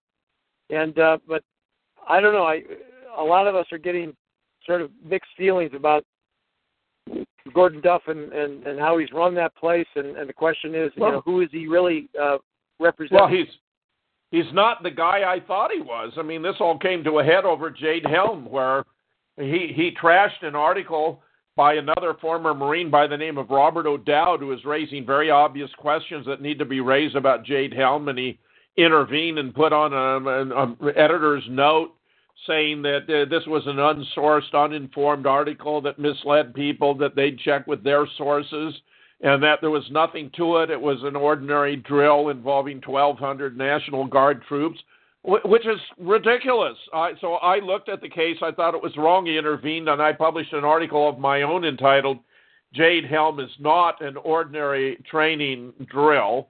Uh, uh, and and uh, Gordon defending Robert O'Dowd and criticizing Gordon, and he intervened as I expected he would, and wrote an editor's note that was twice as long and more venomous than he'd put on O'Dowd's. And when it got 600 reads in the first hour, it was I told my wife it was going to go to number one. Gordon obviously saw that was happening too, so he just took it down. And that night oh. I went on I went on the air with uh, Stu Webb, who Gordon had fired when he was on the air about a week before. I was on with him with Preston James. I thought it was bizarre. Stu Webb had put his own money, along with Chip Tatum, into creating an, a, a Veterans Today radio program. It had a huge audience, and Gordon fired him on the air. Never gave a reason for it. I told him I thought it was a huge mistake and was going to have, a, you know, unexpected uh, consequences. I went on that air with uh, that evening with uh, with Stu Webb and talked about what Gordon had done and how inappropriate this was. And the next morning, I discovered he'd taken me out of Veterans Today, uh, that I was no longer there. Uh, and I noticed immediately he'd taken off the last four articles that I had published about the Boston bombing and the one I'd published about Paul McCartney. And I repeatedly asked what had happened to those articles. Well, he left my name uh, uh, as though I were still a mm-hmm. journalist for Veterans Today for three weeks. And I then wrote Gordon. I said, Gordon, it's been three weeks since you took me off, but you still have my name there. Don't you think you should take it off? He hadn't want readers of Veterans Today to know that I was no longer a member.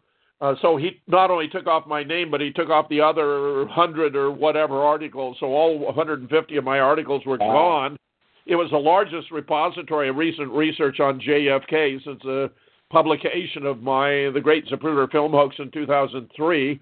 It had a huge amount of cutting edge stuff about 9 11 and how it appears to have been, the buildings appear to have been destroyed by a sophisticated arrangement of mini or micro nukes, and now all four of the crash sites were faked, albeit in different ways.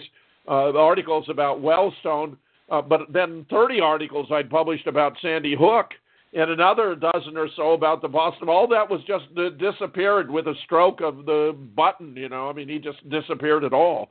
Now, uh, ironically, uh, that led to a huge backlash. And whereas in the past, the, the lead article, the number one article, might have had 50 or 60,000 readers. Uh, the lead articles today have maybe 15,000 readers, which suggests to me they've lost maybe over half of their readership. I mean, uh, Preston James has observed that I had a following before I went to Veterans Today. I now believe that I was brought into Veterans Today to enhance their credibility, and that Gordon Duff has been managing it to control veterans' attitudes. In other words, he's he created it. It was created as an intelligence or psyop to manage veteran attitudes. And when I started publishing about Jade Helm, that went beyond the pale because that would alert veterans that there was something going on here that ought to concern them He's published uh, four or five ridiculous articles trying to trivialize Jade Helm. They have no warrant whatsoever. They're completely repulsive and even juvenile. What has happened in the retrospect, however, is rather ironic because uh, about 10 days ago, Kevin Barrett told me that he was going to push for restoring my articles, and he told me last week that the editorial board had voted to restore all of my articles. And just uh, uh, today, uh, uh, I guess I uh, yesterday actually I got a a notification of a new lo- login for me, which led me to write the general manager and ask, is, "Does this mean you're restoring my articles?" And he said all of my articles would be restored within the next five working days, and I'd be able to use my old old login to access them uh, Uh, if they're restored, that's a very good thing because it was, it was a vast amount of knowledge that was linked all over the world. I mean, all those connections, yeah. all those articles to all the websites in the world. I mean, it was incredible. It's like going through a, a library and simply tossing out a bunch of books because you don't like the authors. I mean, how absurd is that? This is what Gordon Duff did. I think what happened is he got a new handler, and the new handler was astonished that there was this vast repository that exposed all the uh, all the false flag attacks by the government on the American people, and he thought that was a bad thing. But the reaction uh, looks as though it's been so strong that they've had to reverse themselves, which has to be especially humiliating for Gordon. The emails they send out are just ridiculous. They they don't CC anybody. They put everybody's names out there, just wide open, and just on you. And I get really tired of getting those, and it's almost impossible to get off of some of those lists. Oh, you see, now you're telling me something I did not know. They're sending out group emails and they don't even know how to do it and preserve the privacy of their of Oh, those yeah. on their mail list. Dee I think Oh, I yeah. think that's J, JT J, Jahila. That that Well, guy. it, it it is, but it's also it- it's all about Jim and all that stuff. Yeah. And I don't know who that Yeah. group group is, but it seems to be. Isn't that group led by Gordon Duff? I don't Well- think the JT group is led by Gordon Duff. That's kind of an odd Oh. group, very idiosyncratic. But it- That here, is here, horrible. here, if you if you want to read something about it, there are two or three articles you ought to read. One is that original one entitled "Jade Helm is not an ordinary training drill." The second is entitled uh, uh, Go- Gordon uh, Duff. Let's see. Oh yeah, Gordon Duff covers for Jade Helm and the Boston bombing because I was pointing out, oh, you also deleted my articles about the Boston bombing. And the third is Jade Helm, Kevin Barrett, and Gordon Duff moved to the dark side because Kevin had been uh, belittling all the explanation I was giving about Jade Helm and why this is a really serious matter and was trying to be flippant. And I think it was under the influence of Gordon. Kevin is still publishing with VT. Uh, and, uh, you know, what can I say about that except that it, it seems to me to be a mistake? But there he is. Preston James is now retired, and there were about a half a dozen of us, including Stu Webb and Chip Tatum and uh, Dean Hendrickson and uh, a couple others who went over to Veterans uh, Truth Network, which is now becoming quite a booming industry of its own and has a radio show that's drawing a million listeners, and um, the whole thing is, you know, being reconstituted on a more uh, ethical, objective, scientific basis. Hey, so good that it that didn't Go ahead. produce the negative results that it could have. That's good. That's right. That's right. That's right. He overplayed his hand. He went too far. I actually knew when I asked him to take my name off that he might do this. I also sensed that if he did do it, it would be so revealing that no one could mistake his motives or objectives. And that's exactly what happened. Yeah, it is. Thanks, uh, Jim. Hey, Jim. Yeah. Yep. Go ahead. Uh, well, just quickly, in in your favor, Jim, um, I was introduced to Veterans Today only about six months ago by Glenn Kennedy, and um, I was listening in religiously. And the one thing it always bothered to me that um, Gordon would sit there and basically brag about how he traveled around the world with all of his security around him, and that he was independently wealthy and blah blah blah blah. But then it was constantly, "Hey, we need donations. Hey, we need donations." And I'm going, "Wait a minute. Wait, this doesn't make sense. You're the leader of this, and you're saying you've got all this money, and you're asking for donations.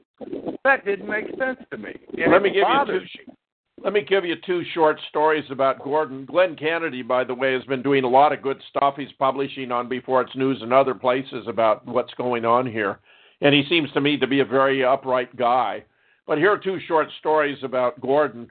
Uh, one is uh, not all that long ago, maybe six months or more, he said on the air, I'm a rich Jew with a handler. And my opinion is he got a new handler who wanted to sweep clean, and that was the reason I got the boot. But Gordon's assignment was to manage the veteran community. And by my publishing Jade Helm articles, he was losing his capacity to keep control. That's what I think. The other statement he made, and I remember so clearly when he said it because I had no idea what it meant. It was in the context of a discussion about martial law, and and Gordon Duff declared we have nothing to worry about until they close the WalMarts.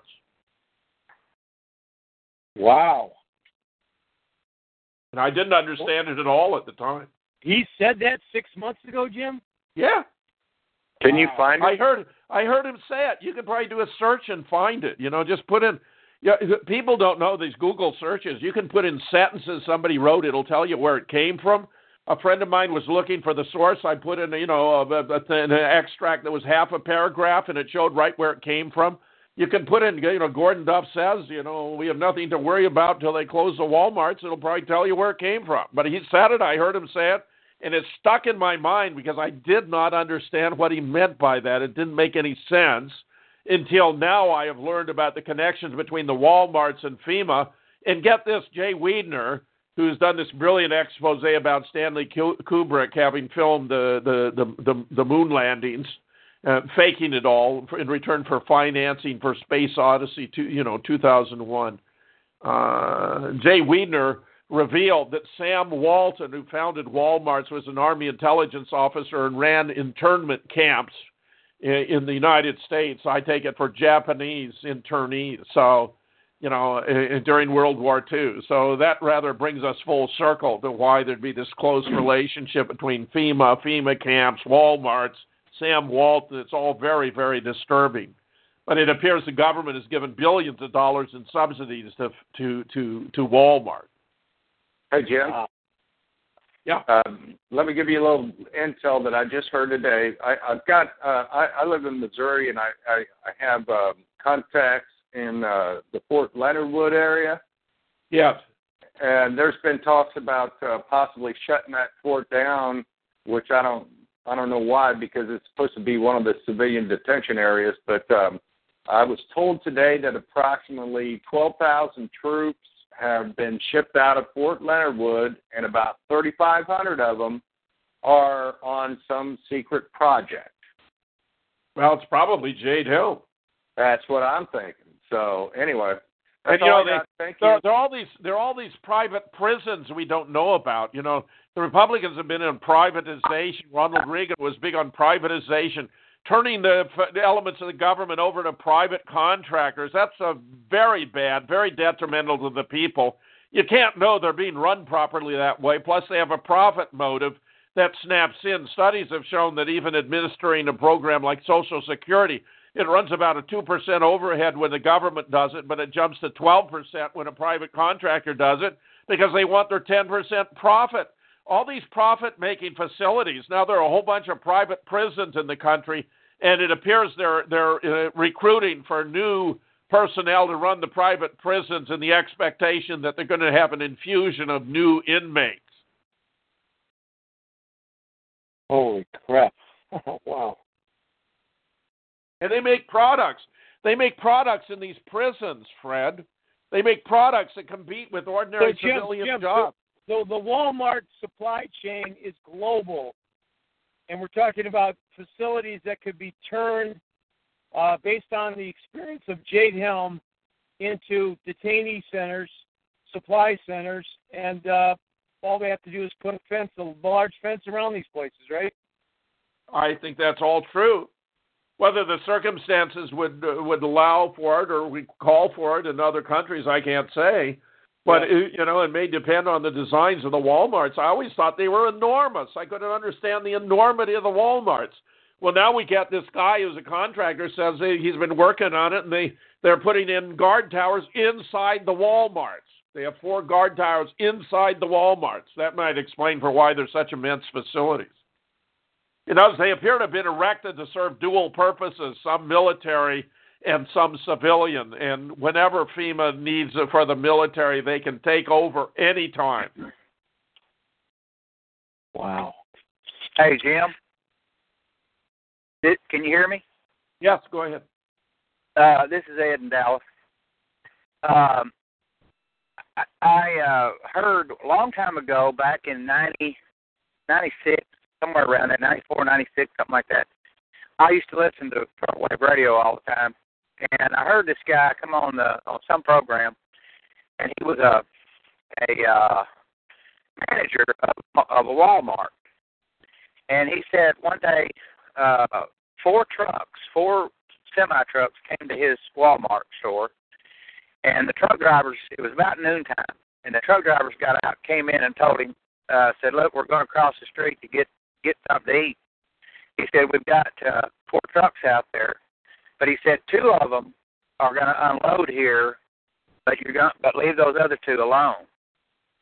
And so he he didn't understand that. He didn't understand why you know there'd be two more trucks coming in there, you know, that he wasn't supposed to touch, because usually you know any of the trucks that came into the Walmart were were unloaded there at that Walmart. So he said that while the guys were over getting something to eat, he said he went to uh snuck out there and he peeked inside of those two trucks.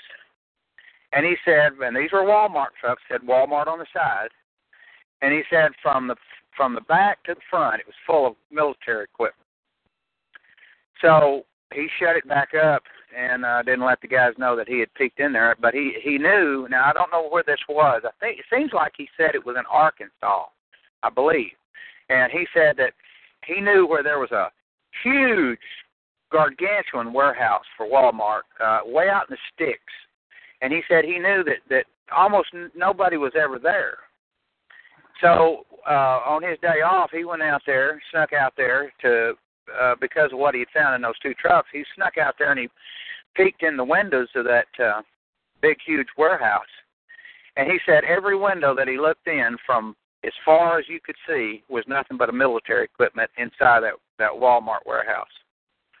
So he finally realized that Walmart was actually nothing but a military operation, along with not only Walmart, but Home Depot, Target, and probably Kmart was was probably military too. And so it's all been a military operation from the very beginning. Uh, you know, starting with uh, Sam Walton. And anyway, uh, I thought that was interesting that he would well, say that. is. And that's yeah, so yeah, very, long very time ago. Very disturbing. Very disturbing. Yes. Yes. yeah, Yes. and and uh, the other thing I wanted to ask you was, uh, are you aware of the lieutenant general that was laid off uh, by, uh, I guess, the Obama administration? He was one of the ones that were, that forced him to retire early. Uh, I don't know his name. He didn't give his name, as a matter of fact, but he wrote a, a an email to some uh, somebody at some pipe, some uh, media outlet uh, on the internet. They he wrote an email and he he actually said that Jade Helm was actually a uh, a real operation. That it was not a, a uh, an exercise, just an exercise. Yeah. But he did. But he did say this, and this is the important thing. And this is a question I wanted to ask you since you were on the inside at one time. I don't know whether you would know now. And this is going might to be be the to- last, the last. This is the last question, sir. But go ahead. Yeah, but but you could, but you might be able to find out from some uh, people that you at once knew on the inside. I don't know, but anyway, what he said was, tell me if this sounds correct. He said that first of all, there are Russian troops in the country, but he said the Russian troops have have told him that and he he said he questioned several of them, and he said the Russian troops said they have no qualm against the American people, and that if if it, when this thing comes down, that they are going to stand down and leave. That's what they said. The Russian troops. Yes. He also he also said that the he questioned the the or the Marines had been questioned. All of the services had been had been questioned on on the point of whether they would shoot American people. Right. And he said the numbers are like this. He said 90% of the Marines say they will not shoot American citizens. That they will they will fight on the side of the American citizens. He said that 60% of the Army. I forgot. Of 60% Army. of uh, I I don't know if it was the 70%, Army. 70 One, it was one of them. No, no, I know what you're talking about. 60% of the Army said they would not, and 70% of the National Guard said they would not, but 75% of the Air Force said they would. And the Navy said it would stand by on the outside to prevent any foreign intervention if this falls into a civil war. So I know well what you're talking about. You're exactly right.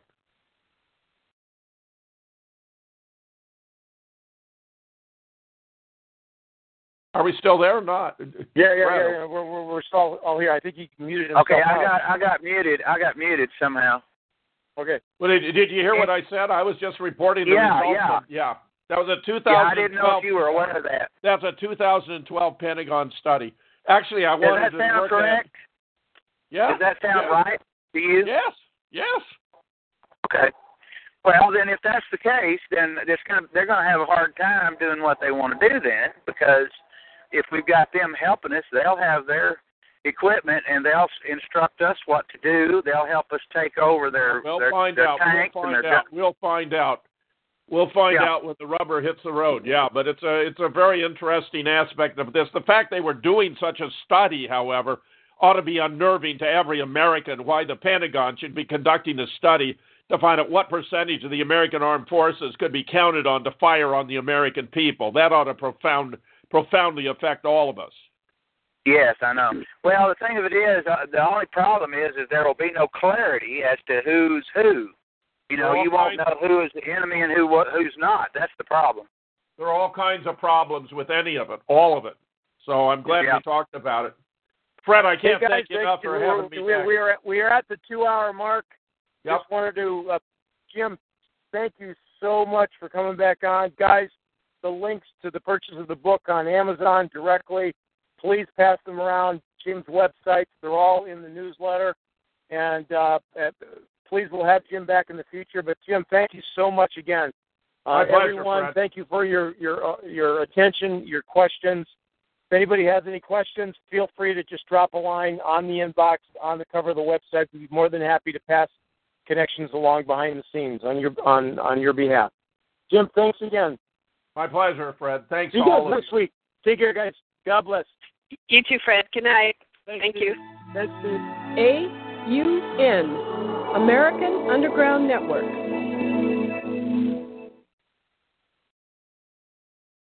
With Lucky Land slots, you can get lucky just about anywhere. Dearly beloved, we are gathered here today to. Has anyone seen the bride and groom? Sorry, sorry, we're here. We were getting lucky in the limo and we lost track of time. No, Lucky Land Casino, with cash prizes that add up quicker than a guest registry. In that case, I pronounce you lucky. Play for free at LuckyLandSlots.com. Daily bonuses are waiting. No purchase necessary. Void where prohibited by law. 18 plus. Terms and conditions apply. See website for details.